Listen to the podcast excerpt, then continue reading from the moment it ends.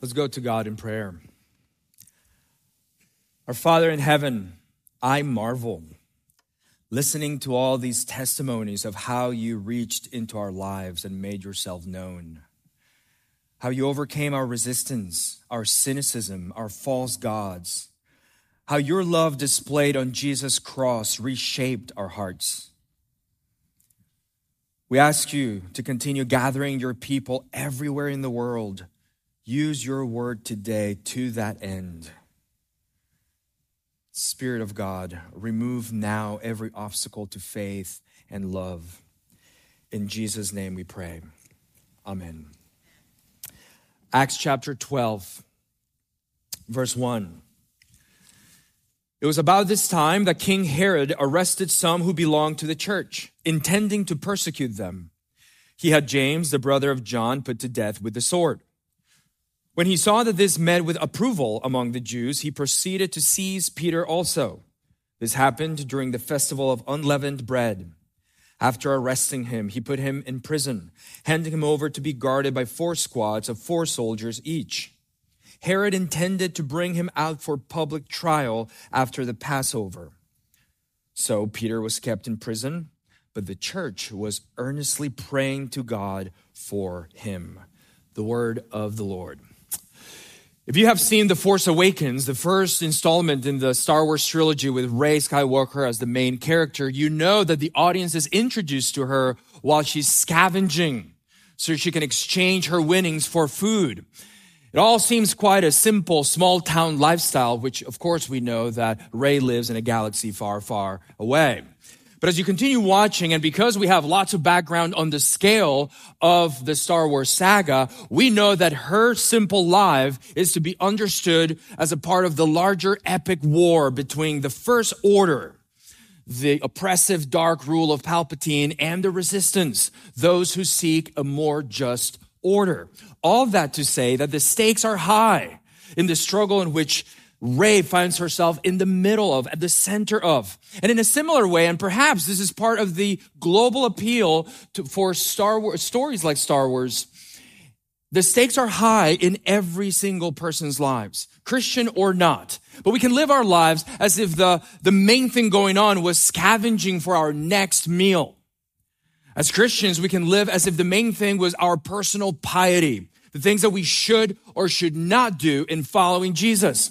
But if you read the Bible, if we dare to open up this book, we read of nations Egypt, Tyre, Babylon, Assyria, Israel, Greece. We read of dragons and demons. We read of councils in heaven and kings on earth. We read of battles and ultimate confrontations. We read of the fate of billions upon billions of people. Lots more is going on in scripture than our personal piety. There's a clash of kingdoms. God's kingdom clashes with the world's power structures. God's kingdom clashes with the world's power structures.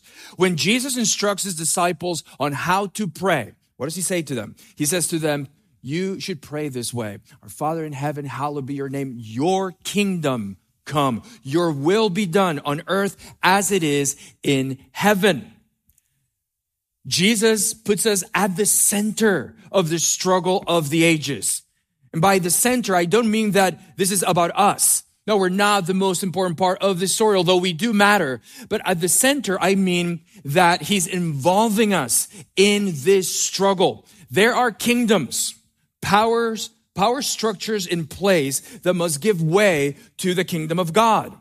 God's kingdom is being established even now, but it doesn't advance through the usual power moves, political, military, or economic. It doesn't advance through revolution. Rather, it advances through the proclamation of a message. Jesus Christ was crucified for you.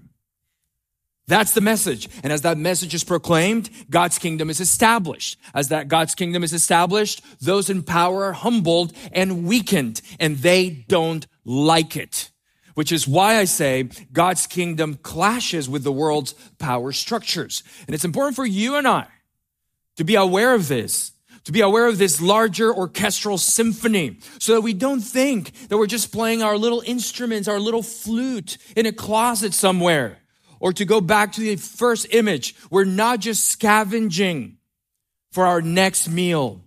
A new world is in the making. This is what the book of Acts is all about. Did you know that? This is what we're exploring as we do this series that we're entitling Against All Odds, How the Name of Jesus Spreads. It's also part of why we're showing you these different testimonies of how the name of Jesus spread into the lives of all these different people. So today we're going to look at a few things about the establishment of God's kingdom. First, we're going to look at how the establishment of God's people infuriates those in power. It infuriates those in power. Look at chapter 12, verse 1 again. It was about this time that King Herod arrested some who belonged to the church, intending to persecute them. While wonderful things are going on for the church in Antioch, which is what we looked at last week, horrible things are happening for the church in Jerusalem. Now, last week we read that wonderful note in chapter 11, verse 21 that said, The Lord's hand was with them, and a great number of people believed and turned to the Lord. And we said that what matters most in this spread of Jesus' name is that the Lord's hand be upon his people. Now, what does the Lord's hand do? Oh, it does all kinds of things. The Lord's hand brings unity among his people and protection and deliverance. It fulfills God's purposes. God's hand does what God's mouth says. Is God's power in action to fulfill God's purposes. And it's why the church in Antioch saw incredible things happening and people turning to the Lord because his hand was with them. But then, as soon as we open chapter 12, we see that there's another hand at work. Literally, chapter 12, verse 1, here's what the verse says. It was about this time that King Herod laid hands on some from the church to persecute them. So do you see this clash of kingdoms?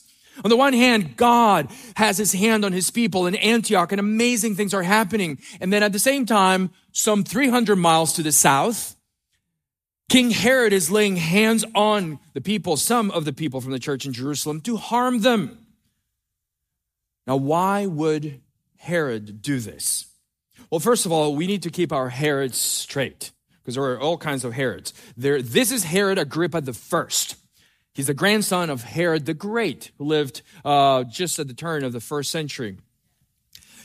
In the Gospels, we read of Herod Antipas, the uncle of this guy. And then in chapter 25 of Acts, we read of Herod Agrippa the second, his son. So there's all kinds of Herods, but this one in chapter 12 had great relations with the Jews and with the Romans. So he was liked by his subjects and by his countrymen, and he was also liked by the people who put him in charge. Now, when Herod had James killed, the Jews liked it they gave their approval, which gave him farther impetus to now go, go after Peter. So it was the approval of his fellow Jews that was uh, motivating his actions. Now, by this point in Acts 12, the church in Jerusalem has been going for some 10 or so years. So the church has been growing, and at first it was seen as a Jewish sect. It was Jews following a Jewish Messiah. So the, the early Christians were Jewish by birth and by lifestyle, except that they worshiped Yeshua ben Yosef, Jesus the son of Joseph. But there was friction from the very beginning, even from with within the Jewish people, because if you recall, during uh, in the Gospels, we see that Jesus confronted and was confronted by the Jewish authorities, um, so that they uh, colluding with the Romans put him to death. But it didn't just start during his ministry back when he was born. There was also a clash of kingdoms. You recall that when Herod learns that there's this baby that was born king of the Jews, he wants to do away with him. Remember, there were these kings from the east, and they came looking for the child that was born king of the Jews. And uh, when Herod hears about this, he, he wants to find out where the child is so that he can get rid of him. But unable to do that, what does he do? He orders that all the two year old boys in Bethlehem or under be put to death. And so there's, there's this clash from the very beginning. All that to say that as the Jesus movement is growing, uh, opposition from the Jewish authorities is escalating, culminating with the first apostle, the first of the 12, James, the son of Zebedee, brother to John, being executed. Now, again, why would Herod do this? Well, think about it. He's King Herod. King Herod. What would the Christians have been announcing for over 10 years in Jerusalem and the surrounding areas now? That there's a new king, a true king, and not just a king of the Jews, but of the whole world. The Christians were not advocating for revolution, but their lifestyle and their worship and their witness to Jesus did present a strong critique of the Jewish establishment. Stephen had already been put to death because of his criticism of the Jerusalem temple and its leadership. But instead of dying down, the movement picked up speed and strength so that now Herod finds it in his best interest with the Jews and with the Romans to go for the top, to go for the apostles. And so that's what he does. Now, you may be here thinking, why did I wake up early on a Sunday morning to hear all of this stuff about Herod? Here's why. The Christian message is not just a message that says, live in a new way. The Christian message says, there's a new king in the world and in your life. And that message is always going to be unsettling, if not infuriating, to those in power. You can't have two kings. One must be in service of the other. You can't have two centers of power. One must bow to the other. You can't have two visions for what makes the world work. One's going to be right, the other one's going to be wrong. And so whether the vision is the Jerusalem temple as the place where heaven and earth meet, or the Roman peace, La Pax Romana, as the apex of civilization, or the intellectualism of the 18th century enlightenment in Europe or in America, or whether it's the market economy, which, you know, the God that makes the world go round, or the right wing or left wing politics of 21st century America. The power structures of any day and any culture are going to be threatened by the one who says, all authority in heaven and on earth has been given to me. Jesus is building, he's establishing his kingdom all around the earth. And that kingdom crashes, clashes with those who love power. But the establishment of that kingdom also puts God's people at risk. It infuriates those in power, but it also puts God's people at risk. Look at verse 2. He, Herod, had James, the brother of John, put to death with the sword. Now let's take a short digression. In the Gospel of Mark, in the mid- midsection of the Gospel, it is revealed to Peter that Jesus, this rabbi they've been hanging out with, is the Christ, God's anointed. And shortly after that revelation, Jesus begins to predict his death to his disciples. He does it three times. He does it in chapters 8, 9, and 10. And each time, each prediction becomes more and more specific. Let's read the one in chapter 10. Here's what he says to them. We are going up to Jerusalem, he said, and the Son of Man will be delivered over to the chief priests and the teachers of the law. They will condemn him to death and will hand him over to the Gentiles who will mock him and spit on him, flog him and kill him. Three days later, he will rise.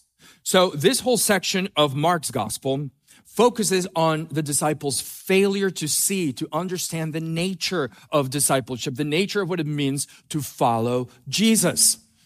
When they understand, begin to understand that he is the Christ, the Messiah, for them, this has kingly connotations. And rightly so, because the meaning for, for this Messiah for them was filled out by the Hebrew scriptures, mainly the passages about King David and his glory. And yet, as soon as this revelation is made, Jesus is insistent on his disciples understanding that this king was headed for a clash with his own people, and they would mock him and flog him and kill him. They needed to wrestle with what it means to follow a rejected king. Nobody likes following a rejected king, but they still didn't get it. Three times though he told them until after his resurrection. And so, in the middle of Mark's gospel, right after the third prediction of his death, James and John, the sons of Zebedee, come to Jesus with a request.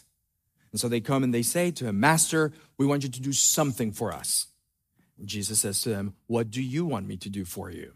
And they say, We want you to grant for one of us to sit at your right and at your left in your glory. Okay, let's pause there for a second. Somehow, they managed to miss the three predictions of his death. Like this happened right after he gives them the third prediction. He's been talking to them about death, death, death. That's what's going to happen to me in Jerusalem. But in their minds, Messiah equals glory. And so they come to Jesus and say, Jesus, we have this all figured out. We want you to grant for one of us to sit at your right and at your left in your glory.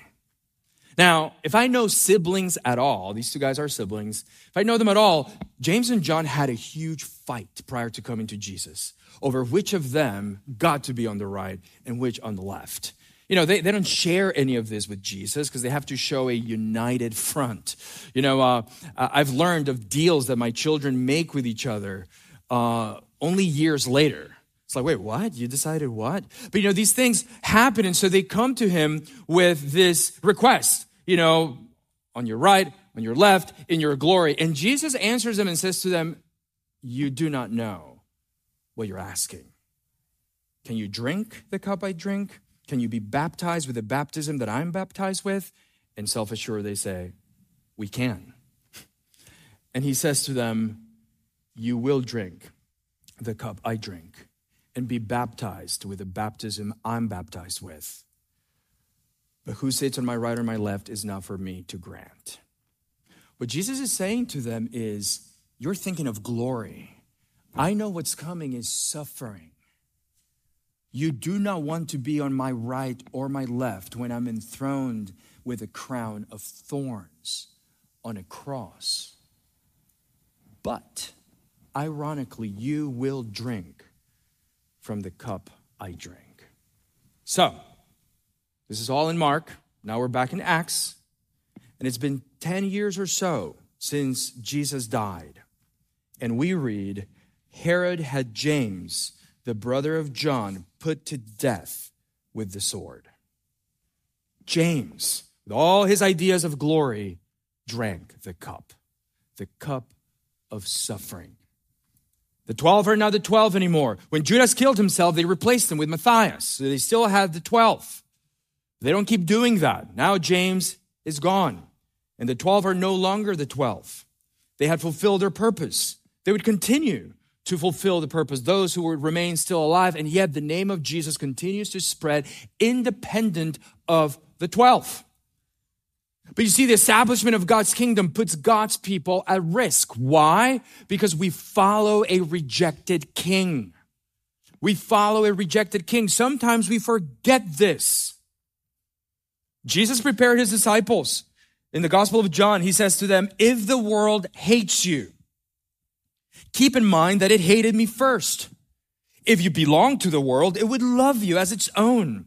As it is, you do not belong to the world, but I have chosen you out of the world. That is why the world hates you. Sometimes people say, I like Christ, but not Christians. When they say that, they don't really know Jesus. People say, I, I like Jesus, I just don't like the church. Mm. You don't really know him if you say that. Now, trust me, there's plenty not to like about Christians, okay? Uh, we're a mess, right? So to deny that would be neither truthful nor profitable. I mean, Christians can be judgmental, proud, petty, but so can be Muslims and Hindus and atheists. It's a human problem. But when people say they like Christ but not Christians, they don't really know that Jesus is not likable in the way that we use that word. He is good, but he is fierce. He is good, but we are not. And therein lies our problem. Because he is light and we are darkness, but we think we're light. I mean, I watch shows, I watch movies. It's all over in our culture. The light within, the light within, the light within. And yet Jesus says, no, you are in darkness. You live in darkness. And until we are accept his diagnosis of us and that he alone can give us light, we're going to clash with him. Mr. Rogers is likable. Jesus Christ exposes our evil and our folly, and no one likes to be proved a fool. So, when you draw fire for bearing the name Christian, don't be surprised. Don't be surprised. Jesus warned us. He said, if they persecuted me, they will persecute you also. Herod went for the top. He went for the apostles. He figured if I can strike the leaders, the sheep will be scattered. He wanted to stamp out the name of Jesus. He wants them gone. How will he do that? By scattering his followers and scaring them into silence. Listen, today there's incredible social pressure on Christians to be silent about Christ. This may be the, the biggest form of persecution in our country, and it is no small thing. There are whole generations being raised uh, with a desire, with a craving for likes, likes, likes, likes. And the result can be that we retreat into silence when it comes to Jesus. I see it in my own life. Do you see it in yours? Yeah, it's just not culturally acceptable. You know, our culture is tolerant of all kinds of things except Christianity.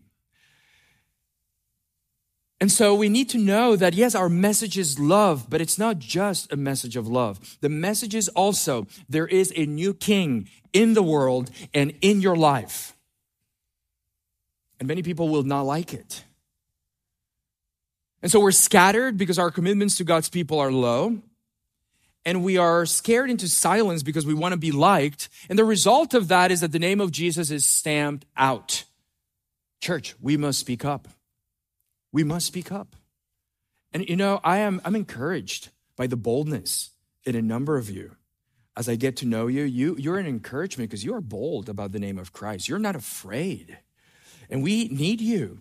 And it, uh, it inspires us and it helps our faith to see your boldness because that's what we're praying for, for the whole church. You know, in our live group, we had some discussions about just what it means and what it takes to share the name of Christ. We need each other. And we're going to be bold in making him known because the establishment of his kingdom puts God's people at risk. But also, and finally, it calls for earnest prayer. The establishment of God's people calls for earnest prayer. Look at verse 3. When he, Herod, saw that this met with approval among the Jews, putting James to death, he proceeded to seize Peter also. This happened during the festival of unleavened bread. After arresting him, he put him in prison, handing him over to be guarded by four squads of four soldiers each. Herod intended to bring him out for public trial after the Passover. So Peter was kept in prison, but the church was earnestly praying to God for him. So after he has James killed, and his own people like it, Herod says, Hey, let's keep this thing going. I'm going after Peter now. And he arrests him right during Passover. Now, question for you Who else was arrested during Passover? Yeah, the Savior, Jesus Christ. He had told them, right? A student is not above his master. If they persecute me, they will persecute you also. And here it's happening a number of years later. And now Peter is arrested during Passover. And again, we see a clash of kingdoms. There's a clash of kingdoms here as well. There were a number of anti Roman, anti Rome movements in the first century. Some of them staged revolts and fought back with the sword. The Zealots was one such group. Others uh, pushed forward their interests by cozying up to the political elite. The Sadducees were one such group. Others fought for their own interests by retreat. So they retreated from public and civic life so they would not be contaminated by the larger culture. The communities at Qumran, where the Dead Sea Scrolls were found, were one such group. So there were all these different ways that groups rose up to fight against the Roman kingdom revolt, retreat, political power. And yet, none of these ways is how Jesus' disciples fight. None of them. But they do fight back. How do they fight, fight back? By prayer. Earnest prayer. Earnest prayer. I mean, think about this. Jesus is the most powerful human being ever to exist. No one has had the influence that Jesus has had to this day. And yet, the main, one of the main weapons that he gives his followers is prayer. going into a closet, getting together in a room and calling out to God earnestly. What does that say about God's kingdom? How do the kingdoms of this world jockey for power? Lots of things. They use missiles. They use put downs on social media. They hold political summits. They advance party agendas through legislation. They monopolize markets. They proliferate different ideologies in university classrooms. On and on it goes. Listen, all of us right here participate in this system because we are citizens of this world. But here's the question. What does it say about God's, God's kingdom?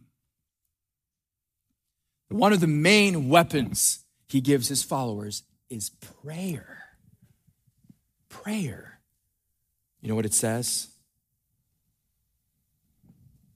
Our power does not come from us. Peter's in prison. The church is praying.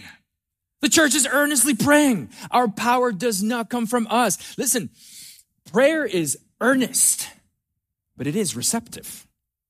And I know, because I know many of you are prayer people and you know what I'm talking about. It is receptive. You are begging God, but it's receptive. You're begging the Father for answers, for healing, for unbelief to crumble, for faith to rise. You're begging Jesus. We're begging Jesus to turn idolaters into God lovers, inward Christians into evangelists, fearful bunnies into bold lions we're begging the Holy Spirit to ignite a fire in our midst, to blow like mighty wind, to give us supernatural eloquence and clarity. We're earnestly asking for these things, but answering remains the prerogative of God. We do not command our God to do anything. We entreat him. We come to him dead serious.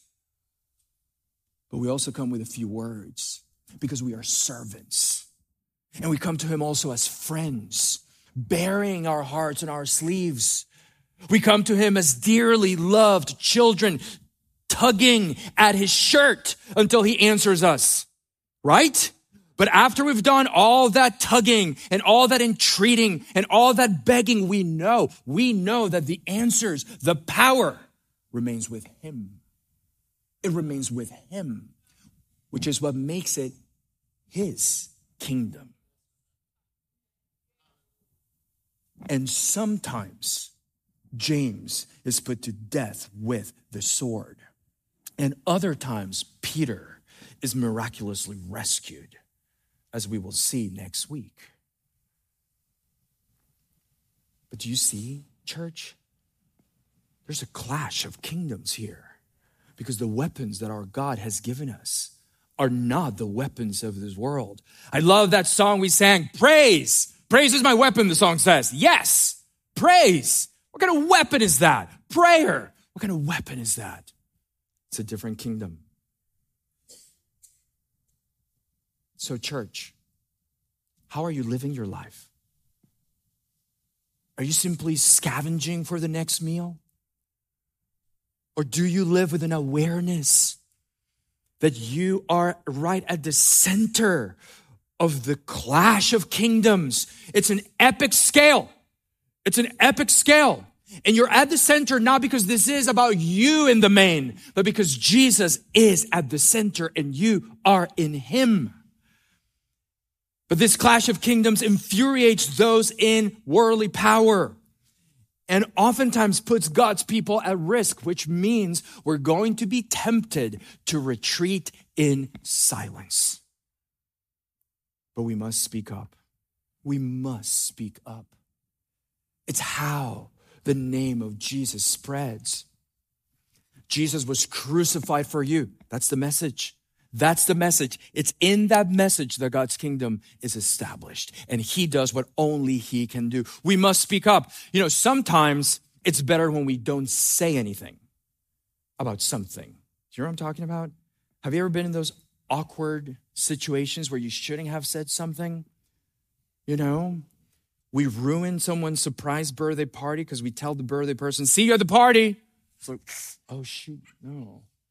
Or we tell someone, congratulations, but they're not pregnant. You know, last year I asked someone if she was someone's mom, but they were similar ages. And I was like, what's wrong with you, Jon? What's. Oh, shut up. Just shut up. Sometimes it's better if we don't say anything, but not when it comes to Jesus. We speak his name, his kingdom comes. We speak his name, his kingdom comes. Can we say it together?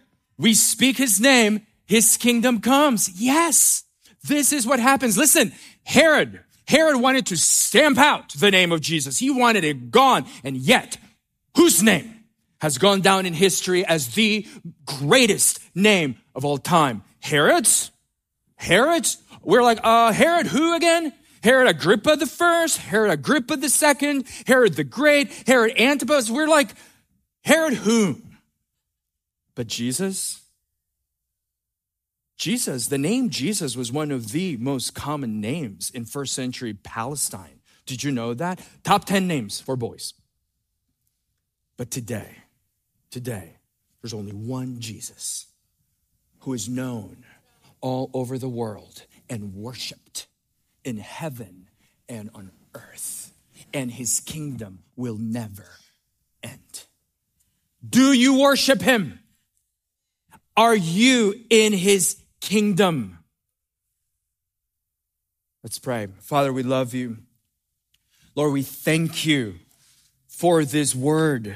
We thank you for what we see in the book of Acts, that the name of Jesus spreads against all odds against opposition. It's amazing what you, Lord Jesus, can do, what you do in each one of our lives. Thank you for the testimonies of baptism we heard today. Thank you for Kuhn and Grace sharing with us how you overcame their resistance, their cynicism, their pride, their false gods, their uh, upbringing and traditions that led them to an empty place. Oh, yes, Lord, you overcome all of our obstacles to faith and love. You overcome them. I pray that today we would embrace you.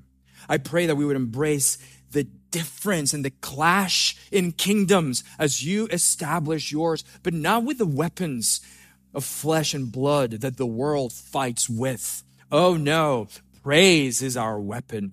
Prayer is our weapon. And yet, Lord, in that we confess and acknowledge that the power is not with us. That all the answers remain with you. That you will build your kingdom around the world. And all we do is proclaim the message Jesus was crucified for you for me. O King of Kings, O Lord of Lords, we bow to you.